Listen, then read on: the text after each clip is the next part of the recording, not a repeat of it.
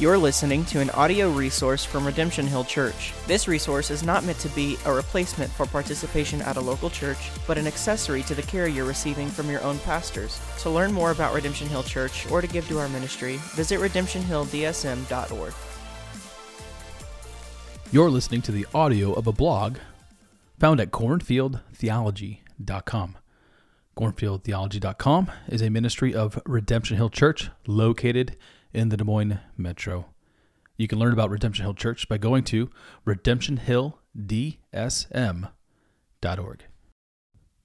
Title Principles for Reading the Bible. Opening Salvo.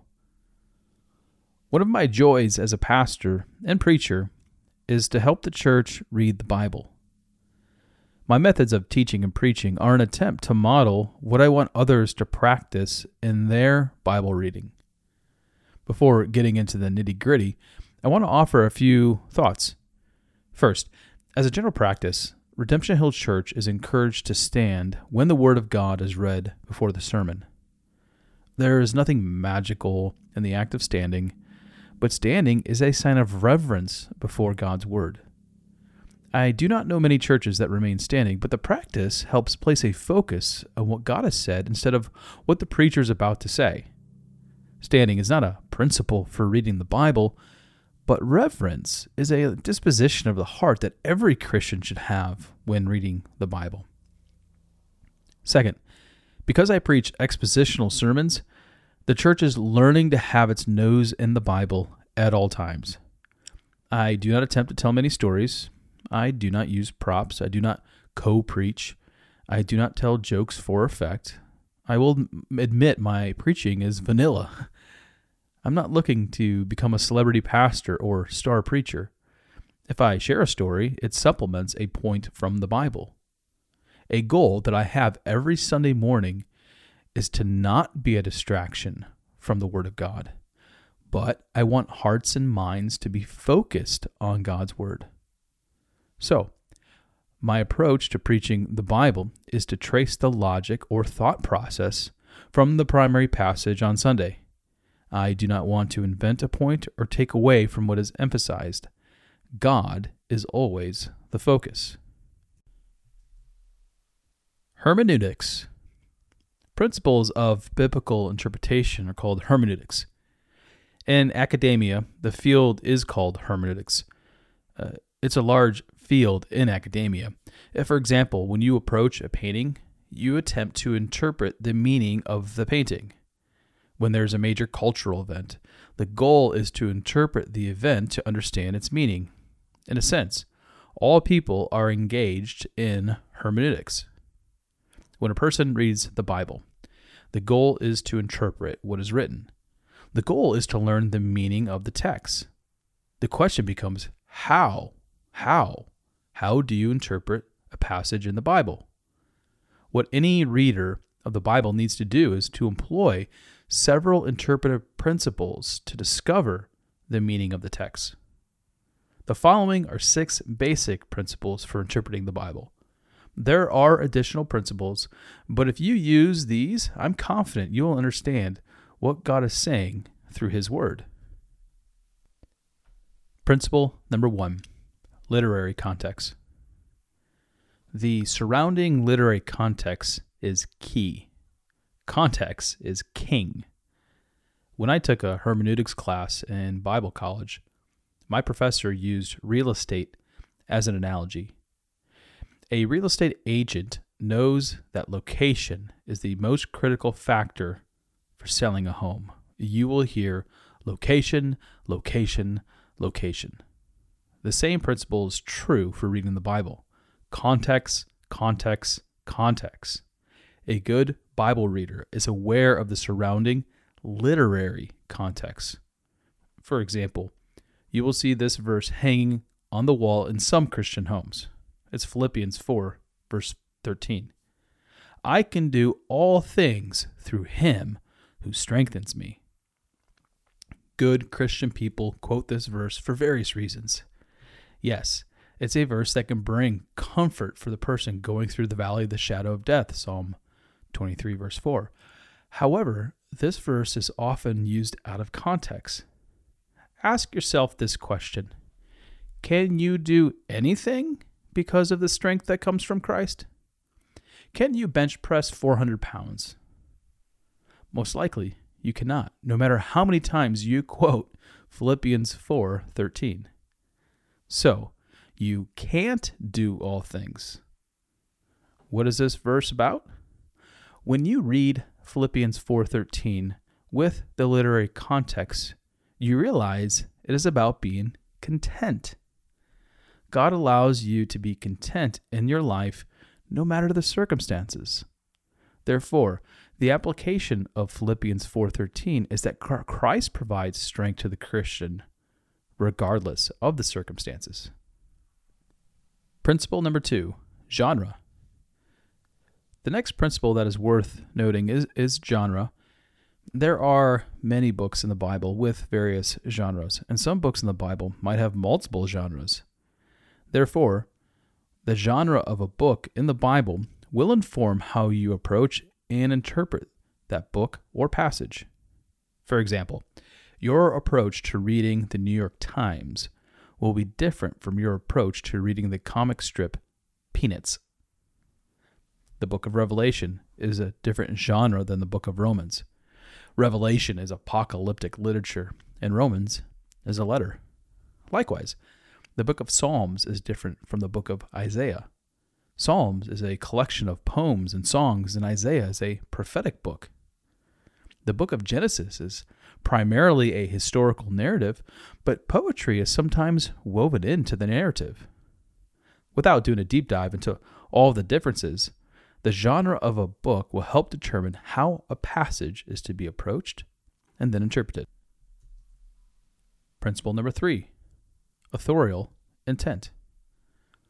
There is a debate in the United States about how lawyers and judges interpret the Constitution. Here's the question of the debate Is the Constitution a living document that is malleable to the issues of the day?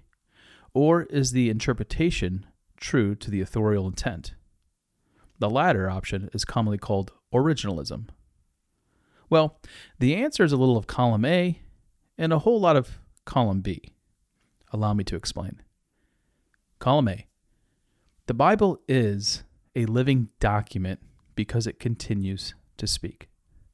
The Bible lays down timeless principles applicable from one generation to the next. God's Word transformed 18th century readers just like 21st century readers of the Bible. In this sense, the Bible is still living. However, the meaning of the Bible and the particular passages are not malleable. The words which derive meaning continue to transform hearts and minds. Column B. The Bible should also be interpreted with the goal to understand the authorial intent. Why did Paul write to the church in Ephesus? The intent is essential to discern. The intent helps inform the meaning of the words. If the authorial intent is not essential, then the interpretation of the passage might be up to the whims of the reader. Principle number four theology. You should also read the Bible with the aim of learning theology. The word theology is a fancy word that means the study of God. There is no more noble goal in life than to learn about the creator of the universe. The Bible consists of ancient texts that tell us about God. These texts have been divinely inspired and tell us about God's plan of redemption through Jesus Christ. There are 66 books in the Protestant Bible, and each book reveals God's plan of redemption. As you learn about God's plan of redemption, you are learning about theology. A good question to ask is Does the Bible say anything about me? The answer is absolutely. The primary area in which the Bible speaks about humanity is its moral corruption and its need to be reconciled to God. Therefore, the lens through which we read the Bible is God's plan of redemption for humanity. But of course, there are other themes in Holy Scripture. With the greater theological theme of God's plan of redemption for God's elect, are topics such as marriage, church, government, and friendship, to name a few, few themes. In short, the Bible is thoroughly theological. It impacts every part of our lives. We read about God's plan of redemption, and we also read about what it looks like to flourish in various areas of life. Principle number five the plain meaning of the text. Here is another important principle the Bible is clear to understand. You don't need a four-year degree to ascertain the meaning of Romans 3:23, for all have sinned and fall short of the glory of God. I'm not saying that everyone can understand the depth of Romans 3:23, but a person can easily understand the gist. I know some people who push back at and point out several complicated passages in, in Scripture, right? Uh, the book of Revelation can be a daunting book to interpret. However, over the centuries, people from around the world speaking different languages, coming from various cultures, have been learning the Bible. If the Bible is clear, generally speaking, then it's easy to know the plain meaning of any given passages. Under this point, I will add two subpoints to aid in determining the plain meaning of the text. First, do not read your presuppositions or preconceived ideas into the text, but allow the text to speak to you. Everyone comes to the Bible with a bias, but it's best to suspend your bias and allow God's word to shape what you believe. The second subpoint is to allow Scripture to interpret itself. It's incredible to consider how 66 books written in various by various authors in different generations all contribute to the most significant storyline of the Bible, as I said, God's plan of redemption. We can see the greater storyline of the Bible as scripture interprets scripture. Principle 6, Christology. My last principle technically falls under principle 4, theology, but I think it's worthy of its own space. Here is the principle every passage, every passage in the Bible points to Christ. A classic story that'll help make the point is in the book The Soul Winner by Charles Haddon Spurgeon. Spurgeon tells when an older minister listened to a younger minister preach, and after the sermon, the more senior minister makes a comment to the young minister about his sermon. Here's the story. If I must tell you, I did not like it at all. There was no Christ in your sermon. No, answered the young man, because I did not see Christ was in the text. Oh, said the old minister, but do you not know that from every little town and village and tiny hamlet in England there is a road leading to London? Whenever I get a hold of a text, I say to myself, there is a road from here to Jesus Christ, and I mean to keep on his track till I get to him. Well, said the young man, but suppose you are preaching from a text that says nothing about Christ. Then I will go over every hedge and ditch, but what I will get at him. After telling the story, Spurgeon urges, urges his readers to ensure that no matter the context and no matter the audience, no matter the passage, Christ must be preached. Concluding thoughts If the entire Bible is about God's plan of redemption, and Christ is the pinnacle of, redemption, then it should not be a shock that every passage in the Bible points to Christ. The Bible is not as daunting as some people think. Yes, it takes more time to learn some passages than others. But the Bible is clear and sufficient. It tells us everything we need to know about God and what it takes for us to be reconciled to God. These principles can help you approach the Bible with conviction and confidence. I pray God's Word will transform your heart and life. You're listening to an audio resource from Redemption Hill Church. This resource is not meant to be a replacement for participation at a local church, but an accessory to the care you're receiving from your own pastors. To learn more about Redemption Hill Church or to give to our ministry, visit redemptionhilldsm.org.